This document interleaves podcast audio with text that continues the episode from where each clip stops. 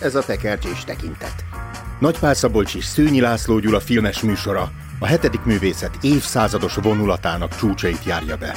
Derűvel és lelkesedéssel, szeretettel és bírálattal. Mindvégig azt tartjuk szemünk előtt, hogy tekercs és tekintet találkozásában megszülethessék az életváltoztató filmes élmény.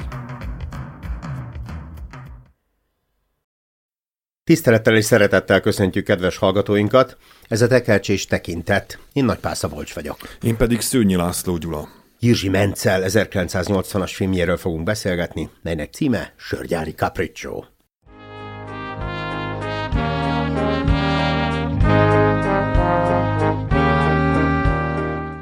A cseh kisváros sörfőzdéjének gonnokához és feleségéhez megérkezik a gonnok félkegyelmű bátyja, és felforgatja a kis család, a serfőzde és a kisváros egész életét. Nagyon hasonló lesz az enyém. Pedáns sörgyári könyvelő testvére és felesége bohókás lelkitársaként összebarátkoznak, és a bekígyózó modernizációval együtt fölbolygatják egy kisváros életét. Itt Rábál és Mencel közös alkotásáról van szó, nekik több közös alkotásuk volt. A legsikeresebb, ami Oscar díjat kapott, a szigorúan ellenőrzött vonatok, és az az én prekoncepcióm, hogy míg talán regényként az a jobb, addig filmként igenis a Sörgyári Kapricsó egy ok miatt nem ez lett a nagyobb mű, a címe. Mert hogy a cseh cím Postchizsinyi, remélem jól ejtettem, ami a rövidre vágást jelent, angolul shortcuts. Vagy cutting it short. De hát egyik sem éri el ezt a magyar szintet, a sörnyári kapricsót, ami ugye a kapricsó szeszélyes, kötetlen formában írt zenemű, vagy ez a szeszélyes, tréfás modorban való előadást jelenti. Én ilyen szösszenetnek fordítanám, zenei szösszenet de abban meg nincs benne a tréfa. Uh-huh. Na, lényeg, ami lényeg, hogy ez Hap Bélának a találmánya, és Rabál és Mencel büszke lehet rá, még utólag javasolhatnánk, hogy, hogy az angol cím is ez legyen valamiképpen. Nem is tudom, hogy ez szép angolsággal, vagy németséggel Brewery Capriccio, vagy németül Braurai Capriccio lenne. De ugyanez a Fellininél a Dolce Vita és a nyolc és fél, hogy szerintem a Dolce Vita a jobb film, de nyolc és félnek van jobb cím, címe, és az nyert. Mentszer szeretett beszélni arról, hogy Rabállal hogyan dolgoztak együtt, illetve nem együtt. Nehéz átültetni a, a Rabál műveket nyilvánvalóan filmre, hiszen nincsen egységes szerkezetük, kicsit olyan szétszóródottak. És nem is lehet mindent bevenni, ezért a, a forgatókönyvírónak a fő feladata az az, hogy a benyomásait, amelyeket átvesz a, a műből, azokat sorba rendezze, hogy a végén az összben benyomás az nagyon hasonló legyen, mint a, az eredeti Hrabál És így történhetik az, és akkor ezt, erről vannak részletes elemzések, hogy vannak olyan jelenetek a filmben, amelyek nem szerepelnek az eredeti műben, de mégis teljesen szervesnek érezzük, más dolgokat nem emelt át az eredeti műből, mégsem hiányoznak, és valahogy a, a száj ízünk a kisregény vagy novella után ugyanaz lesz, vagy marad, mint a film megnézése után. Hiteles hiteles adaptációnak tűnik ez. Közben bennem egy dilemma most, hogy újra néztem a filmet, újra elolvastam a kisregényt. Dilemma bennem, hogy miről beszéljek, mert hogy nem biztos, hogy fair a kisregényről beszélni, mert mégiscsak mi a film miatt jöttünk ide. De egyébként mondtam, hogy a megítélése ennek a filmnek nem feltétlenül olyan pozitív, mint amit megérdemelne, de ennek lehet az oka azt, hogy az állatvédők meg a vegánok lepontozták a különböző helyszíneken, ugyanis ez külön megemlít megemlítetik, vagy megemlíthető, ahogy az első két jelenetben az állatokkal bánnak. Nem brutálisan, nem szadistán, de azért ott a, a disznónak a testét rendesen fölvágják, meg oda helyezik elénk a disznónak a fejét. Tehát az a hús az egy fontos... De magát a halálát nem látjuk, hála jó Igen. Istennek. A halál sikítását azt halljuk. Van egy kutyának a halála, ami nem került be a filmbe. Akit érdekel a film, az kérem, hogy olvassa el ezt a részt a, a regényből, mert hogy az a lényeg, hogy a nő a végén úgy dönt, hogy mindent lerövidít, és így a kutyának a farkát is. És oda vesz a cukrásznál négy krémrólót, ez a szlovákok és csehek nemzeti édessége a trubicski, és oda viszi a kutyának, hogy miközben eszi a kutya ezeket a darabokat, ő majd lecsap a fejszével, de hát a Mucsek nevű kutya annyira ezt nem szereti, és nem sokkal később meghal. De ahogyan le van ez írva, tehát nem, nem, nem a nővel azonosulunk, és a nő egy picit más megvilágításba kerül, mert hogy amúgy meg beleszerettünk.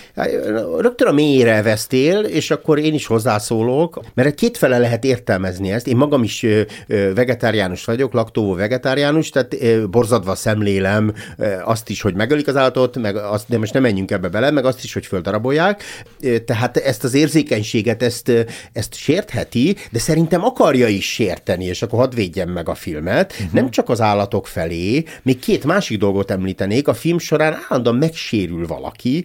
De nekem most nyáron volt eltörve a kezem, tehát tudom, hogy az, az súlyos dolog, meg, meg az ember a saját testét becsüli, és akkor így nehezen dolgozza föl, hogy szegény kis testrészem megsérült. Itt a filmben pedig ez poénforrás. Elesik, betörik a feje, poénforrás. De az a lába, ember poén... elesni. ez egy ilyen folyó tréfa. De várjál, még hadd fejezem be, ha, ugyanígy a, a Pepin, a nagybácsi, az meg végtelenül pofázik minden marhaságról, és azok a történetek, azok borzalmasak. Az Így. összes, fölakasztja magát, meghal, megöli, leesik a toronyból, egész életére lebénul, és mi meg kiesünk a szánkon a röhögéstől. A filmnek egy brutális Én szerintem a, De szerintem a, a filmnézések közben mi nem nevetünk ezen. Vagy legalábbis engem iszonyatosan idegesít ez a csávó, és, és, és akkor, akkor van komfortérzetem, amikor nem beszél, amikor csöndben van, és a filmben a, ezek a cseh vagy morva sörgyári munkások olyan kedvesen mosolyognak,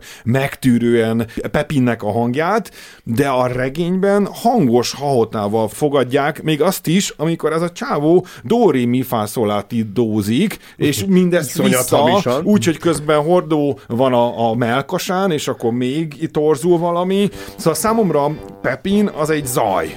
Tünde adás után felhívta a figyelmemet arra, hogy mennyire fontos ez a Pepin, mert ő a nép hangja, a szájhagyomány útján terjedő történetek mesélője, és persze benne van a nagyotmondás Hári Jánosa is a humort még lezárva, tehát a brutális a humora, de azt is akarja mondani, hogy mi emberek ilyenek vagyunk. Még ez a gyönyörű nő, aki a főhős, ő is hát örömködve keni a vérét a frissen megölt disznónak, játékosan más férfiakra, tehát a, hogy, hogy ilyen az ember, így viszonyul a világhoz, de talán azt is akarja mondani, és akkor ez meg megint egy újabb témát nyitok, vagy megpendítek, tehát a kommunista totalitárius diktatúra elnyomása, hogy a, a tréfának ilyen életöröm továbbvivő vagy kifakasztó ereje van a legkegyetlenebb, legborzalmasabb helyzetekben is. Mm. És ilyen értemben ez egy vigasztaló humor, ez a brutális humor.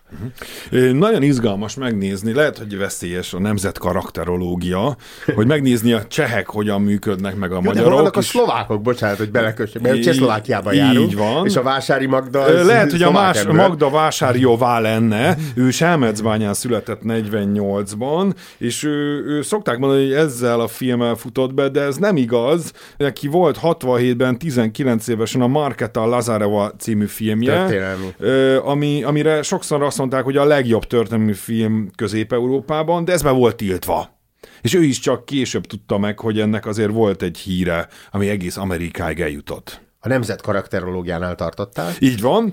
Míg a magyarokról szokták mondani, hogy mindig minden ellen fölázadnak, addig a, a csehek így a defenestrációk és a különböző... ablakból kidobás. Ez az ablakból kidobás az azért fontos, mert szegény Rábál is az ablakból esett ki, zárójelbe zárva.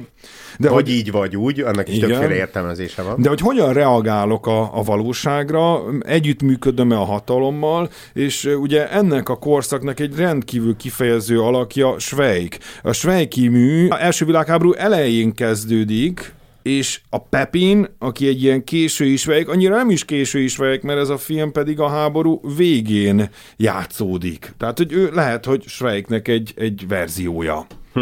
Lehet, hogy minden cseh svejk. Na jó, ez nem igaz. Viszont bennem még egy kérdésem volt, hogy eleve azért tegyük hozzá, hogy egy, egy kisváros sörgyárral, az egyrészt iszonyatos büdös lehet. Tehát képzeljük el, hogy egy cseh kis, kisvárosban, ahol egy sörgyár működik, milyen illatok keverednek, az édeskés, élesztős jegyek, meg a kész sörnek a szaga, meg a fanyar füllet, kellemetlen szag, meg a tisztítószereknek a, a, a szaga inkább, mint illata, mintha juszodában lennék. Ez, ez egy, egy fura világ, és ebben a kisvárosban ez olyan, mintha egy kanabisz ültetvényből élnének, teljesen ezek be vannak kettyózva. Mint a mindenki hülye lenne, nem? De, de, de. És, a és is. még perverzek is.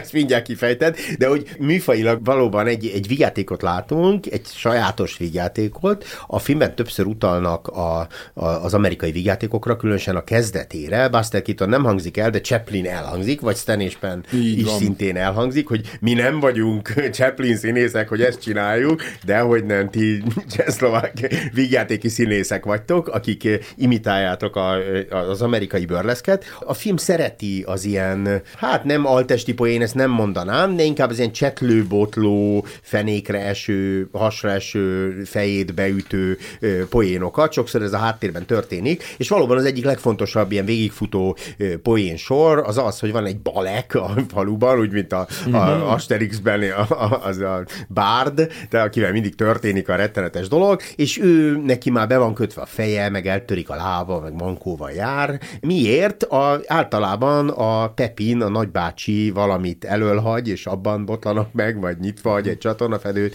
és így tovább. Tehát ilyen katasztrófát okoz a, a kisvárosban öntudatlanul, de a film nem akad fönn, megyünk, rögünk egyet, és megyünk tovább. Uh-huh.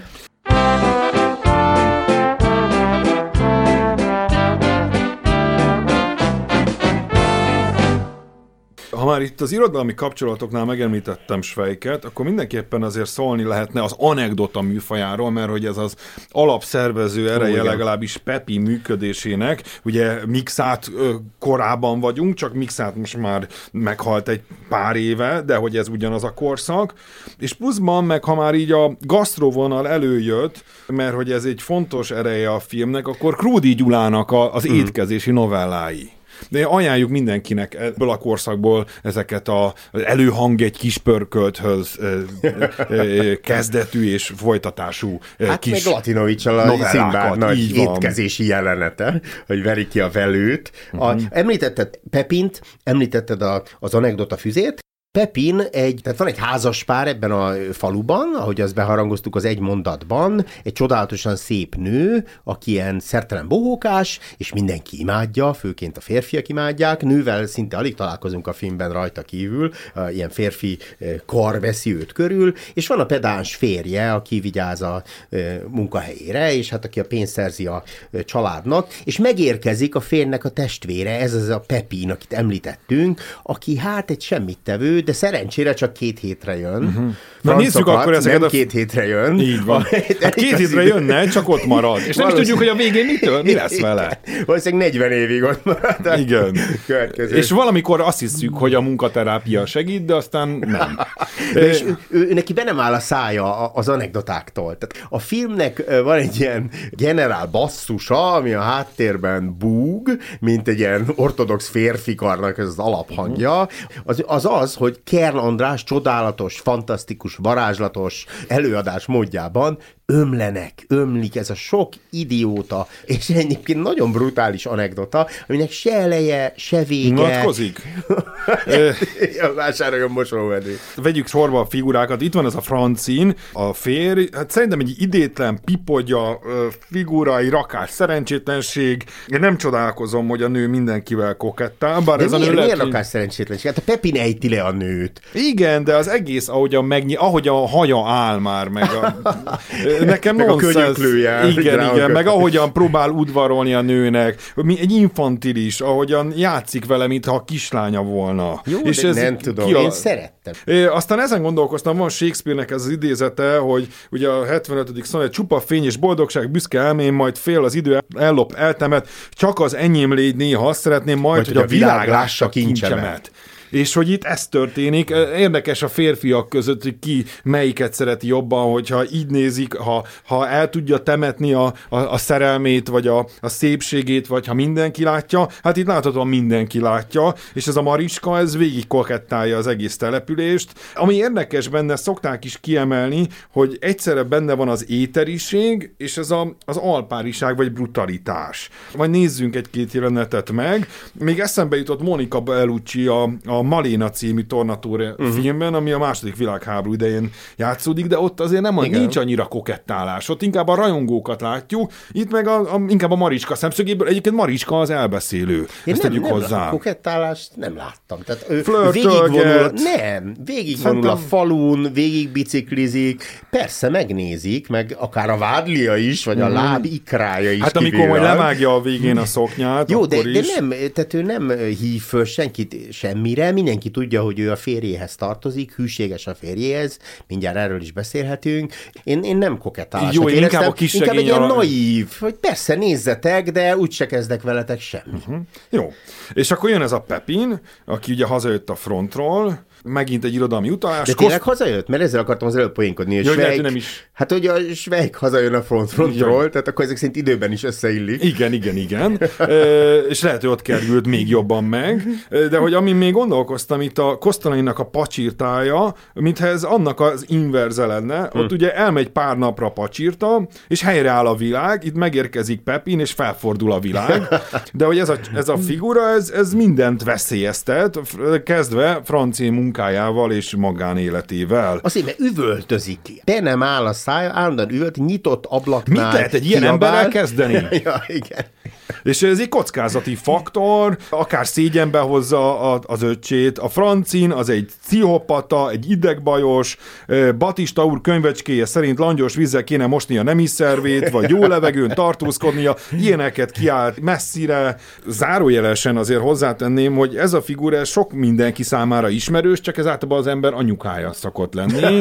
Azért elég sok ilyen történetet ismerek, amikor az ja. anya, aki szégyebbe hozza a fiát, vagy a gyerekét lányát. Vagy a Facebookon posztolja, hogy miért nem írsz, kicsi vélám, már rég nem írtál ránk. És aztán a, mondjad. De hogy eh, a, a, anekdoták, egy csomó anekdota elhangzik a filmben, akkor tessék, van egy kérdésem, te figyeltél azokra? A filmben nem, de a regényben sokkal jobban megmarad. Egyébként ez akár nehéz is teszi a kisregénynek az olvasását. Hát igen, mert a filmben történik valami, amiről azt gondoljuk, hogy az a fontos, hogy A-ból mhm. B-be megy a fős, és közben a háttérben halljuk, hogy üvöltözik ez az ember, és valahogy én magamról beszélve, nekem nem álltak össze az anekdoták, uh-huh. mert sose tart szünetet, tehát hogy igen, most elmondtam igen. egy poént, ha-ha-ha, és nem is nevet senki, hanem ő már mondja a következő Csak öreg, így van. Mondom, ezért mondtam, hogy az a csávó egy zaj, és az vicces, amikor mondja meg neki, hogy ha bőgni akar, menjen a legelőre, és ezt válaszol, hogy nem én üvöltök, itt valami bennem üvölt, hmm.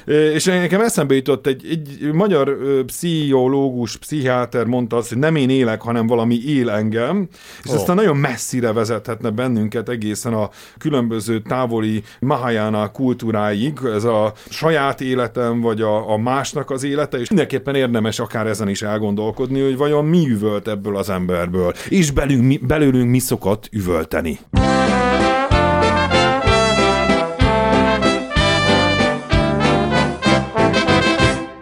Jól mondod, még van egy kérdésem, ha már itt tartunk. Van egy számomra kulcsjelenet, amikor mindenki alszik a szobában, sörgyári munkások, és bejön ez az idióta, elkezd üvölteni éjfélkor, hogy ma múltkor is a nem tudom ki, a nagynéném azt mondja, és föl mindenki fölébred, kicsit dühösek, uh-huh. és utána ő is lefekszik az ágyára, még tart az anekdota, jön a poén, elalszik. Mint egy kisgyerek, nem? És addigra már körülötte ülnek az emberek, és én azt láttam a szemükben, hogy várják a poént. Tehát addigra már nem dühösek, hanem mm. hogy na, mi lesz ennek a poénja. És erre ő elalszik, és nem keltik föl. Nem, nem, én ezen gondolkodtam ezen a jeleneten. Most kíváncsiak ő rá, vagy hmm. ő kíváncsivá teszi az anekdotáival Tudják, az hogy úgyis el fogja mondani legközelebb.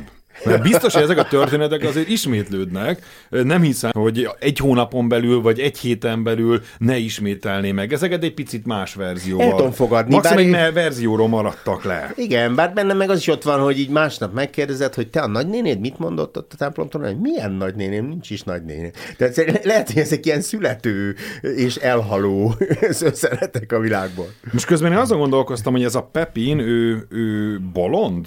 Bohóc? Még ezen tűnődtem így a, a, mos, a poénjait, a történetet, illetve kicsit olyan, mint a Hacsek és Sajó, vagy a Markos Nádas, vagy a Kapa és Pepe egy személyben, bár itt a hülye a domináns. Kapa és Pepin. Igen, innen nevezték el. De hogy szerinted milyen egy félkegyelmű flótás, vagy Ja, nehéz válaszolni. Van, aki bölcs bolondnak hívja, és hát én ezen merengtem, mert szerintem a bölcs bolond az a Mariska. Hogy a Pepin mennyiben bölcs, ezt nem nagyon tudtam eldönteni. Tehát ő egy semmit tevő ember, iszonyú idegesítő ember, nem tudja fölmérni, hogy milyen hatás van a környezetére, körülötte történnek a katasztrófák. Az, amit tanulhatunk tőle, az az életöröm. Ez, ez biztos. De az életörömöt azt még jobban tanulhatjuk Mariskától. Uh-huh. Mint ha Mariska lenne a bölcs bolond, akiben meg megvan a férje józanságához viszonyuló szerelem, és megvan a bolondokat megértő hozzáállás is. Uh-huh. Zárójel úgy kezdi a regényt Raval, hogy Bováriné én vagyok. Na most, hogyha az elbeszélő, vagy a narrátor az Mariska, akkor Igen. igazából ez felvetheti, hogy akkor Mariska én vagyok, mondaná Bohumil Hrabál. Nagyon jó. Van belőle rádiójáték, és akkor nagy kérdés, hogy hány szereplője legyen, és szerintem ez, nekem ez sokat elmondott a filmről, hogy a rádiójátékban kettő szereplő hmm. van, mert az elbeszélő a Mariska és a kihagyhatatlan Pepin. Ez a kettő. A többiek, azok mind csak el vannak beszélve. Tehát azok nem ez válnak érdekes, hogy a férnek nem volt így külön szerepe. Egyébként el kell még mondani, hogy a kisregényben nagyobb súlyt kap a többi szereplő, legyen ez ugye az orvos, itt azért ő szintén megjelenik, vagy a fodrász, vagy a, az esperes emlékeim szerint, tehát, hogy itt azért jobban ki van bontva a többi karakter, ami nem is probléma, hogy itt nem. Ami még gondolkoztam, hogy itt most egy ménázs a Troáról van szó, az biztos, hogy három szereplő, három kapcsolat, ami végül is hat viszonyulás, más, és ezen gondolkoztam, hogy ki hogyan viszonyul egymáshoz, ezt most nem fogom kifejteni, hm. ez, ezt végig lehet gondolni, de hogy ez a ménage à trois, ugye ez a hármas ö, fölállás, mert hogyha... Szerelmi háromszög, de ezt általában akkor alkalmazzák, hogyha ezek beteljesülne.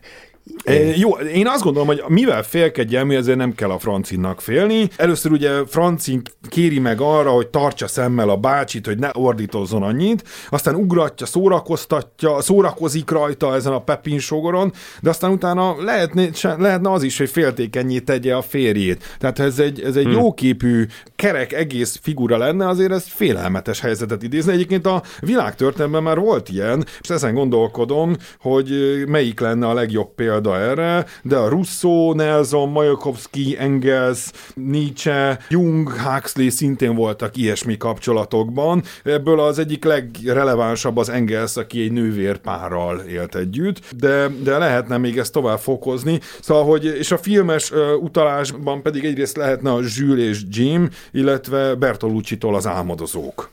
Így van, igen. Itt azért nagyon hamar útját állják ennek az esetleges erotikus felhangoknak. Az biztos, hogy a házas pár gyöngétségre készül a nászágyukban. Többször is. É, többször is, és rájuk nyitja az ajtót ez az idegesítő ember, és mondja, mondja, mondja a történeteit, hogy be kell deszkázni az ajtót, hogy ő ne jöhessen be.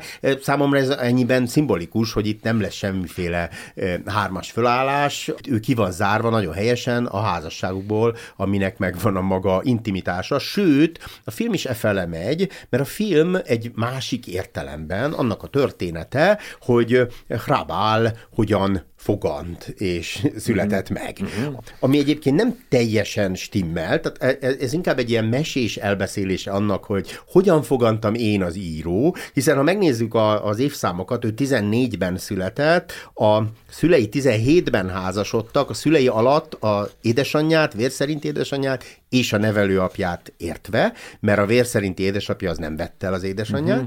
és de akiről szól a filmben, hogy sörgyári alkalmazott, az a nevelőapja apja, és hát 19-ben költöztek csak ebbe a cseh kisvárosba, Nimburgba a háború végén. Tehát ha az évszámokat nézzük, akkor ez nem így történt. Tehát Meg nem... eleve a regény sem így zárul. Az foglalkoztat engem, hogy itt a minőségek azok, amik erősé teszik a, a filmet, hogy ezek a különböző ellentétes minőségek keverednek. Például az elején a játékosság és a szexualitás, ugye ez a pajzánság maga, ahol a tűbefűzőt hozza a férj, aztán megjelenik a brutalitás és játékosság, ne félj, malackám, jósonka lesz belőled, aztán ugye a nőre, amit már mondtam, ez az éteriség és alpáriság, aztán a naturalizmus, ahol a vérel keni a férfi arcát, ezt mondtad, aztán a természetesség derül ott a reggeli hús és hozzá a sör, olykor az igénytelenség, olykor a komikusság, tehát ezek azok, amik mindenképpen egyedülállóvá teszik ezt a világot. A rendező Mencel a női popsikért rajong, és mi nagyon hálásak vagyunk hm. ezért. A két, két jelenetben is előtűnik a, a női ülep. Egyszer fürdés közben látjuk, a, a főhősnőd, nagyon szép, visszafogott jelenet. Hozzátenném, más... én elneveztem Csehszlovák Vénusznak, Magda Vásárjovát. igen, igen. És a film végén van is egy mai szemmel hát vitatott jelenet, amikor elfenekeli a feleségét. Ez ugye a családon belül erőszak a mai ízlésünkkel, vagy hozzáállásunkkal, akkor se 80-ban, se 1920-ban nem így értelmezték. Ez igazából egy gyöngéd jelenet, és a feleség sem veszi úgy. Viszont nyilvánosan történik, tehát a, ez a régi módi sejem bugyogója az asszonynak, ez ott közszemlére van téve, miközben ő elfenekelődik. Azért fenekeli el egyébként, mert levágatta a haját. Így van. Még a jeleneteknél ki lehetne emelni, amikor fodrászhoz megy, és ahogy a két srácot kirakja a fodrász, ez inkább a a filmben van meg, viszont ahogyan kikíséri a fodrász a, a, a mariskát, az viszont a, a kisregényben van gyönyörűen leírva, nem fogom felolvasni, hmm. és az én nagy kedvencem, amikor Mariska a férfiak gyűrűjében lehörpinti a korsósört, úgy, mintha egy kislány egy kakaót ivott volna meg, és a végén hozzáfűzi, hogy jó volt, de hidegebb is lehetett volna. Igen, és arra kellett mondani, hogy így nőt nem láttam még sört lehörpinteni, mint a eh, Magda. Persze volt egy kis trükk a filmben, mert egy ilyen dupla falú pohárból Aha. ivott a, Ez kár a volt most megtudnom. Kár volt. E, igen. De egyébként még, még mondok egyet, állapotos volt a, a színésznő oh. Magda Vásárjóval, miközben forgatták a filmet, ami egy ilyen plusz szimbolizmust visz bele. Még valamit kiemelnék, amikor a Francin, hát Francin, amikor beöltözik motoros ruhába, ha valami nem idétlen, akkor semmi sem. Bizarr. E, igen, beakad a kabátja, és akkor ő napestig köröz, és ebből egy óriási tragédia is történhetne, de eljött ebből lesz egy mesévénő, kiszínezett anekdota. Még a filmről néhány dolgot, az elején már emlegettük, tehát ez, ez Közép-Európában nagyon népszerű, ehhez mi tudunk igazán viszonyulni. A Velencében Arany Oroszlánnal jelölték, nem kapta meg, a zsűri külön díját kapta meg, ez az egyetlen díj, amit besöpört.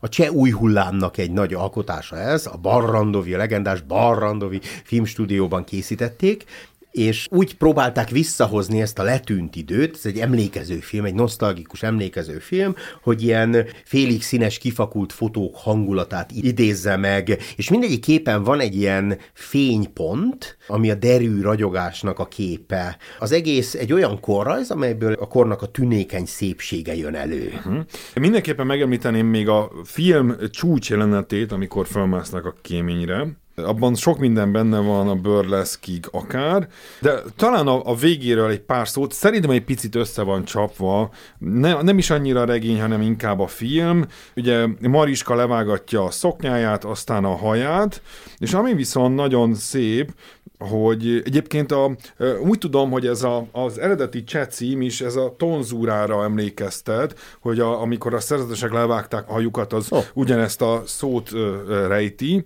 de azt írja magáról, hogy, illetve a fodrász, hogy ezt a hajat levágni az olyan, mintha az áldozáson kiköpném a szentelt ostját, és aztán olyan szépen mondja, hogy, hogy ez én voltam, most ideje, hogy hozzászokjak saját magamhoz, tehát, hogy amikor, hogy ennek a nőnek a, ez a hosszú haja, ez okozta úgymond a, a sikerét, a, a mindenfajta társadalmi megbecsültségét, és amikor azt mondja Francin, a férj, hogy szóval kislány, egy új életet kezdünk, akkor ebben benne van az is, hogy gyermekük fog születni, de az is, hogy helyére kerülnek a dolgok, hm és hogy most már én önmagam lehetek, és hogyha én nőként önmagam lehetek, akkor lehet, hogy én a férfi is önmagam lehetek. De szépen mondod. Akkor most összeállt nekem, ez egy felnővés történet, ezért vágatja le a haját, mert asszony lesz a lányból. Amiről még nem beszéltünk, az a, a, a modernitás korszaka is, vagy hát a modernitás egy újabb szakasza is